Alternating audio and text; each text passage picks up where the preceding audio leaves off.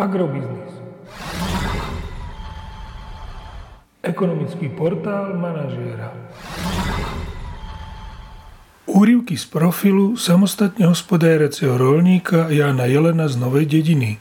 Mne ako farmáru je jedno, či vlastní pôdu, alebo ju mám prenajme. Ja sa sústredím na užívanie pôdy, nie na vlastníctvo. Lebo mňa živí užívanie pôdy, nie vlastníctvo. Darmo ja budem vlastniť tisíc hektárov, keď to nebudem mať nič. To je moje alfa omega, ja sa sústredím na užívanie a z pôdy vyťažiť maximum. Ak ja mám jednoduchý vzorec na tržby z hektára, ako to je jedna až štvorka.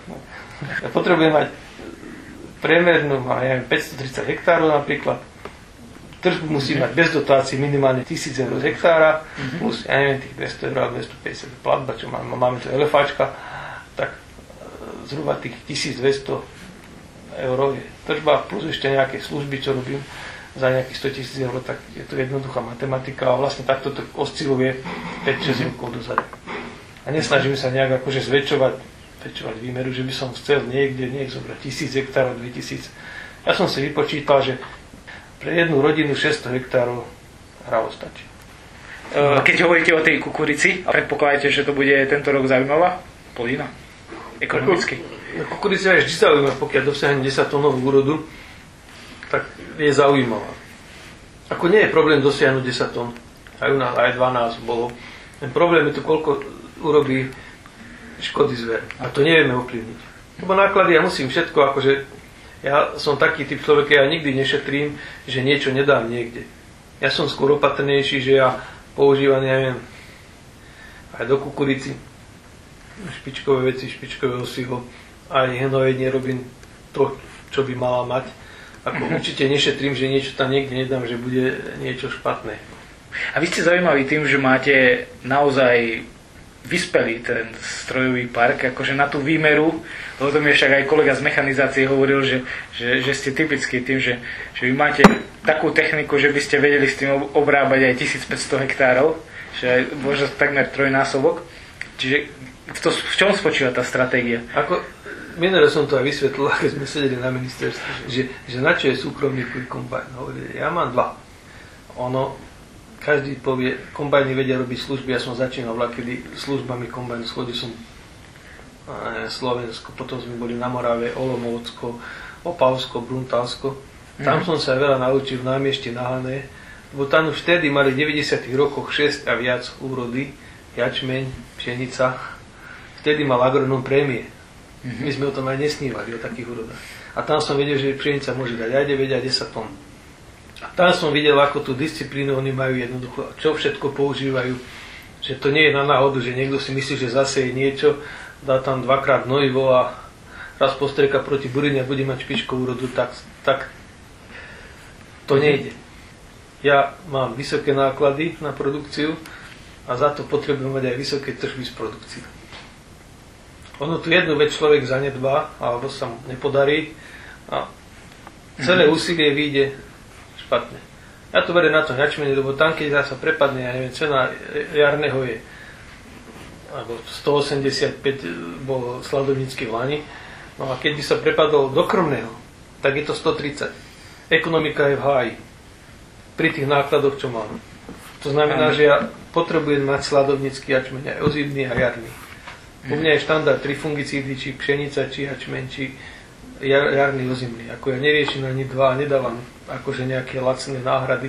Používam vždy originál mm-hmm. a neriešim to. Aj keď je to niečo drahšie, ale mm-hmm. nešpekulujem. Paradox je to, že ja mám LFAčka. A tie, tie pôdy ako nie sú. No len my máme to šťastie teraz, za, za to sa vieme v úrodách akože vyrovnať ostatným, alebo aj akože nemáme s tým až taký problém, lebo sú lepšie stroje na prípravu, lepšie sejačky, ako bolo voľa kedy, lebo tu nestačilo dať brány a nejakú sexku sejačku, lebo jednoducho to sa nedá rozpracovať tá pôda. Uh-huh. Ale momentálne tieto kvalitnejšie stroje to vedia rozpracovať, vedia to zasiať. Takisto viem už umelé hnojivo dávam možno v nízkych dávkach. Ja nejdem viac väčšiu dávku ako meter a pol, alebo tak nejak častejšie.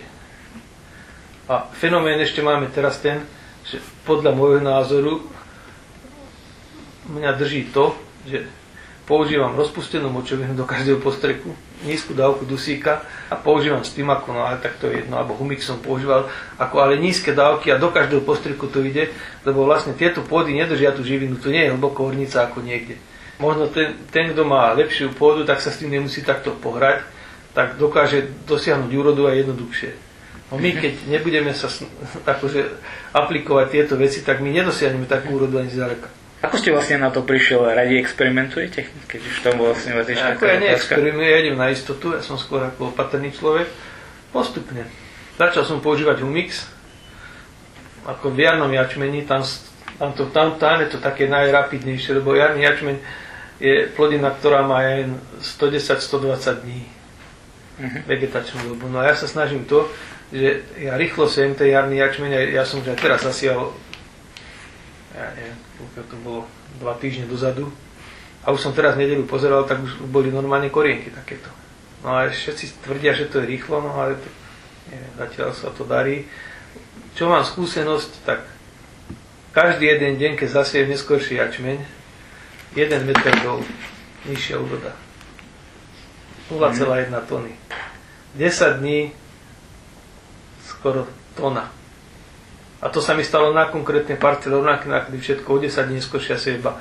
Aj to lepšie vyzerá, aj sa zdá, že nie, ale, ale úroda je celkom iná tam, čo je skôr zasiate. Ja už teraz nebudem mať traktor a aj postrekovač bez satelitného navádzania.